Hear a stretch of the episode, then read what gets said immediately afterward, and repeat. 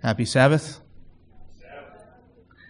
It's so good to see your faces, all bright and eager to worship the Lord this morning. Before we go into our message for this morning, I'd like for us to bow our heads and seek the Lord one more time. Heavenly Father, Lord, we know that you have special truths that you have entrusted to us to share and to give to every creature on this earth. So we pray thee, Lord, that you will commit to us not just this duty, but also give us strength, give us power and the endurance to do this mighty work in your name. May you be with us as we study your word and seek to know the truth in love. We pray these things in the name of your Son, Jesus Christ. Amen.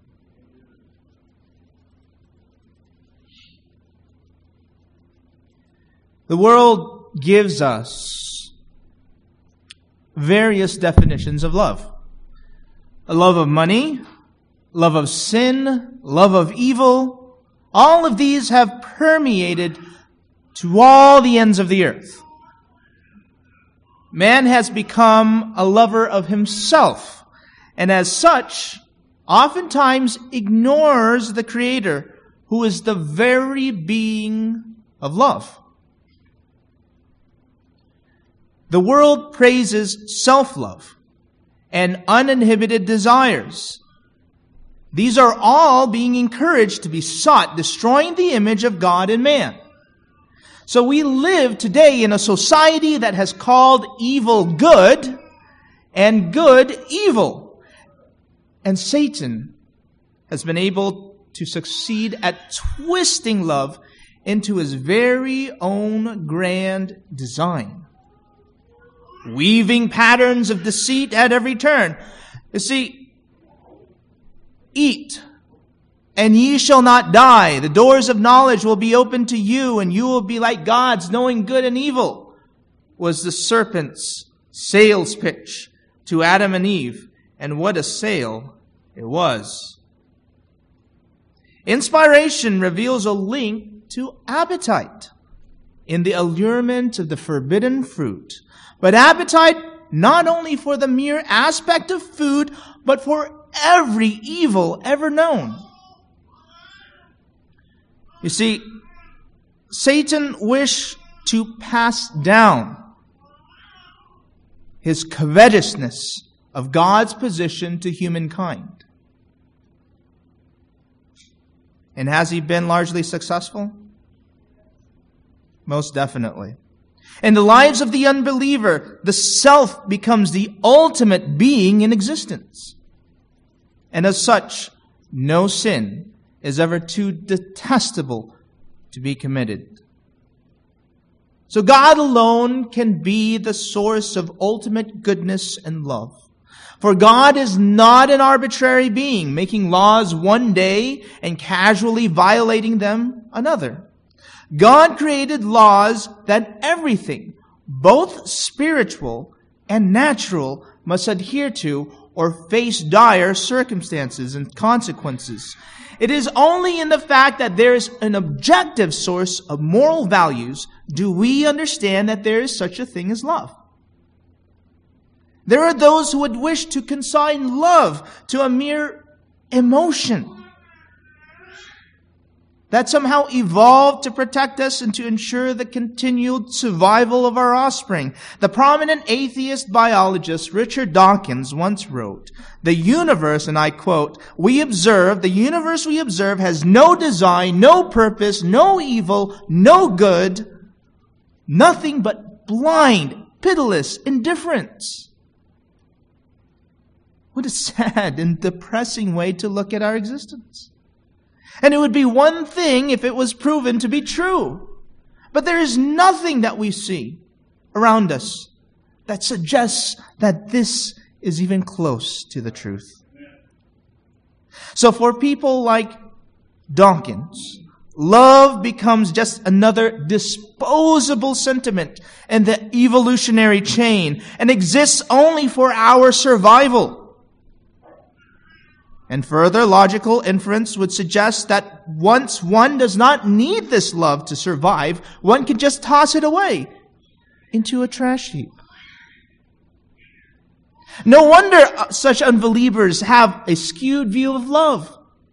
If love isn't objectively grounded upon God, then love can be redefined to further any person's pleasure to the detriment and loss of not just their souls, but to the detriment of others as well. If you open your Bibles to 2 Timothy chapter 3 verses 1 to 5. 2 Timothy chapter 3 1 to 5. The scriptures tell us this know also that in the last days perilous times shall come. For men shall be lovers of their own what?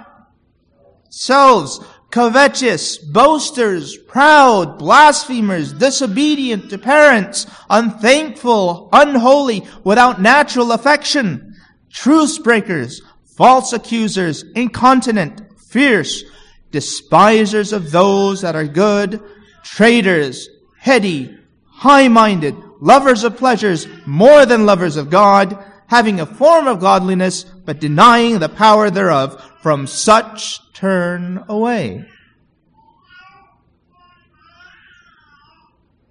Now all that is a consequence of false worldly love. Now anyone can say, oh, I can easily fall in love. I love you. I love that. I love this. But they are all these things. They're not faithful. They are traitors to one another, high-minded, lovers of pleasure more than lovers of others and lovers of God. This is the world's version of love. If God is the very basis and ground of love, then it cannot be love to leave others to revel in God's law, breaking, God's law. Isaiah chapter 58 verse 1 begs of us to cry aloud and spare not. Lift up thy voice like a trumpet and show my people their transgression and the house of Jacob their sins. You see here, Isaiah isn't admonishing the heathens. He is admonishing the house of Jacob. For true love calls for a return to the source of love, who is God, our Creator. True love calls for us to never leave our comrades in arms to the fire of the enemy, for it says to cry aloud and spare not. When rebuking our fellow men on account of sin, we account for ourselves first. For the wounded are usually not able to effectively help the wounded. Jesus himself told us, Matthew chapter 7, verses 2 to 5. Jesus tells us, For with what judgment ye judge, ye shall be judged, and with what measure you meet, it shall be measured to you again. And why beholdest thou the mote that is in thy brother's eye, but considerest not the beam which is in thine own eye?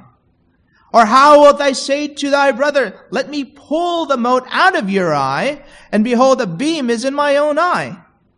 Thou hypocrite, cast first out the beam out of thine own eye, and then thou shalt see clearly to cast out the mote in thy brother's eye. Once we are able to present ourselves in humility before God, then we can work in the field and help to warn others. Gathering them into the corner of safety. The cornerstone which is Jesus Christ, the solid rock. True love means less of ourselves, prioritizing others instead. The work of preaching righteousness brings with it a possible liability, and take note here, one that often gets lost among us for those who claim to uphold the present truth and the three angels' message. And how many of you know what that is? It is the big I in the middle of pride. For one that preaches truth as it is found in the Word of God, it is unlikely that the temptation will be found in the lust of the eyes or in the lust of the flesh, although those temptations certainly do exist and snare many. The weakness of the preachers of righteousness is in the pride of life. 1 John chapter 2 verse 16 says, For all that is in the world, the lust of the flesh and the lust of the eyes, the pride of life is not of the Father, but is of the world. General Douglas MacArthur is known as the hero of the liberation of the Philippines in World War II and the genius mastermind behind the Incheon landings during the Korean War. And he made the communist North Korean army turn on its heels. But despite of his genius, his strategic acumen and leadership ability, General Douglas MacArthur was re- relieved of his command by President Harry Truman. Rice Matthew Stockner. MacArthur's most notable trait as a leader was his pride. MacArthur's apparent lack of ethical behavior is a result of his arrogance. His insubordination of the president is a demonstration of his immense pride in his own abilities. This trait is an innate facet of his personality and caused both his ascension to greatness and his fall from grace. That is from the ingrained leadership of Douglas MacArthur from the Undergraduate Leadership Review, Volume 3, Issue 2, page 20 and 21. Writes Ellen White in reference to the parable of the sowers. Christ Object Lessons, page 402, tells us this parable is a warning to all laborers, however long their service, however abundant their labors, that without love to their brethren, without humility before God, they are nothing. There is no religion in the enthronement of self. He who makes self-glorification his aim will find himself destitute of that grace which alone can make him efficient in the service of Christ. Whenever pride and self-complacently are indulged, the work is marred. End quote. You see, theological skill or even articulation on, one on how one expresses a three angels message is no indicator of righteousness. If we aren't able to express humility and character, love of self will become evident. And we become a reproach to the very work that we, we intend to do. We become a reproach to Christ. True Christ-like love is the emptying of self and the putting on of Christ. We often say that the work of calling out sin by its right name should be a work without fear or favor. And it is true in the, in the Seventh-day Adventist Bible Commentary, volume 2, page 996, it tells us the servant of God should never allow his own spirit to be mingled with the reproof which he is required to give, but he is under the most solemn obligation to present the word of God without fear or favor. He must call sin by its right name. How many people are willing to do that today? How many people are willing to go out there and look at sin and say, that is sin? Without fear, without favor. No one should fear rebuke of sin when done in the Spirit of Christ. For only through this can one exhibit the true love of God. First John chapter 4 verse 18 tells us, there is no fear in love, but perfect love casteth out what? Fear. Because fear hath torment. He that feareth is not made perfect in love. If you fear to warn others, you have no love for them. Yet, on the other side of the coin, we must not make the unsound assumption that all rebuke must be critical, unpleasant, and unruly. This is most definitely not the case, for there will be times when there is a need for tough love.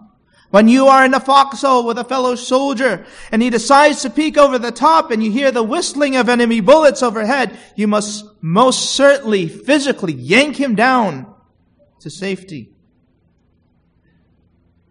But on the other hand, would you physically yank down and wrestle a child to the ground if he used your toothbrush by mistake?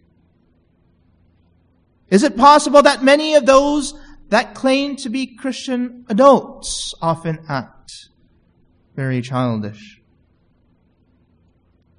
For many a time we lack discernment and use inappropriate methods at inopportune times, which leads to division and strained relationships. All because we have become too reliant upon self and perhaps too lazy to ask the Holy Spirit to provide us the proper discernment. Oftentimes we can go running into, into a room and shouting, sin, sin, sin.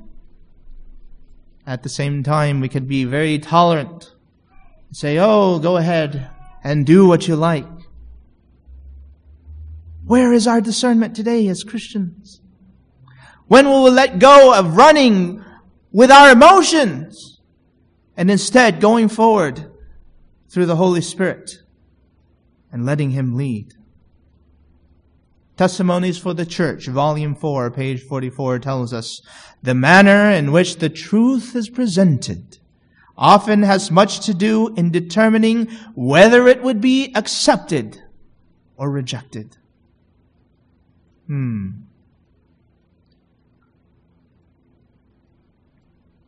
From historical sketches also from Inspiration, page 121. Historical Sketches, page 121 tells us, It is to be regretted that many do not realize the manner in which Bible truth is presented has much to do with the impressions made upon minds and with the Christian character afterward developed by those who receive the truth. Instead of imitating Christ in his manner of labor, many are severe, critical, and dictatorial. They repulse instead of winning souls. Such will never know how many weak ones their harsh words have wounded and discouraged. Interesting. So on one hand, we have a call for us to call sin by its right name, to cry aloud and spare not. And on the other hand, we have counsel that tells us we need to be discerning and we need not be severe, critical, and dictatorial. For many people, it's hard to find a balance. Some are either too critical and dictatorial, and others are too tolerant and lenient and allow any sort of sin go on and on and on. How do we find that balance? Our scripture reading today, Jude chapter 1, verses 21 to 23, gives us a clue. Jude 1, there's only one chapter in the book of Jude. verses 21 to 23 tells us, Keep yourselves in the love of God looking for the mercy of our Lord Jesus Christ unto eternal life. This is very much the key to finding that balance and bringing truth in love to the world. Keep ourselves in God's love. When we are in God's love, we will love others. And when we look for the mercy of our Lord to eternal life, we treat others as we would like to be treated. If we would like to be told whenever we do something wrong so we can correct ourselves, and we could go in the path of what is right, we should be able to do the same to others. If we would like others to be kind and patient with us, for we are human and commit mistakes, then we should be willing to do the same with others. Continuing the scripture reading, and of some have compassion, making a difference. What is compassion? Tenderness, lovingness, gracefulness, forgiveness, patience.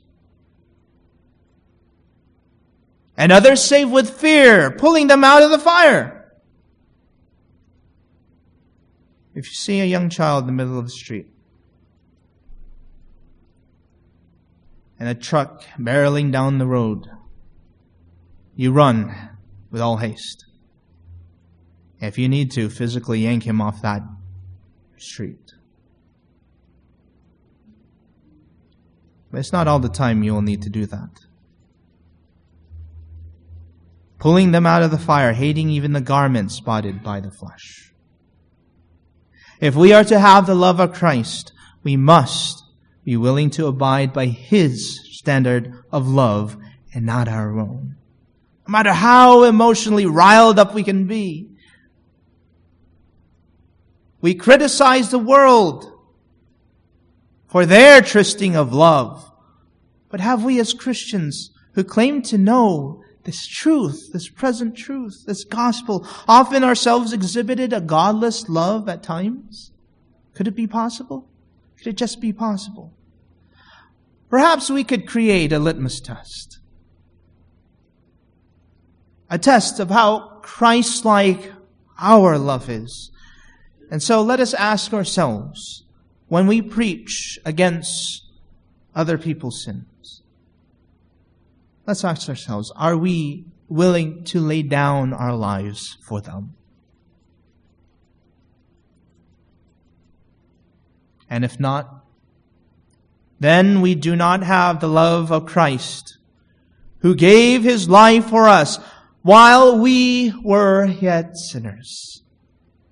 And it could very well be that when our sense of duty is imbued with the love of others over the love of being better than others, then we will have attained the true measure of godly character. You see, Jesus Christ gave his life. He preached when he was on this earth. He reproved the darkness and he said, The world does not love me because it loved the darkness more than the light. But he also said, For I have not come to condemn the world, but that the world through me might be saved. And if we want to have the true measure of Christ like love, that is the same love that we must have. The same desire and compassion that we have for others. That we care for them so much that we won't let the devil take them away. That we care for them so much that we won't let anything, spiritual and physical, afflict them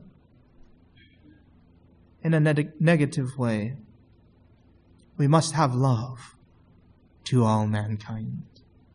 Love not the world, because the world passes away, but the souls that are in this world we must love with a love that Christ has for us.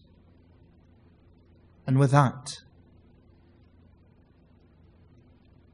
we should do our duty as Seventh day Adventist Christians to proclaim His soon return.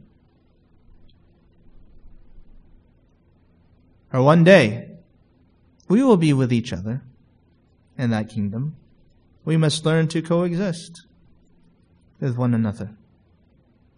We should never, ever tolerate sin and evil. But we should always love everyone. Jesus himself said, Love your enemy. How difficult is that someone who has afflicted you for so long? Someone who has been the foremost scourge in your life an enemy, as you would call him or her. To love them was a challenge to the people of the day in Christ's day. And so it is today as well. For someone you have seen for so long as an enemy, How can you get to love them? It is not easy. And no one said it was easy. It's something that we must do. For we were estranged from God. Our iniquities have separated us from our God. The carnal mind is enmity with God. But yet Christ died for us. And we must be willing to do the same for others. Shall we pray? Heavenly Father, we are humbled and privileged and honored to be given this task of giving your message to the world. But we are human, Lord. We're afflicted with this sinful nature.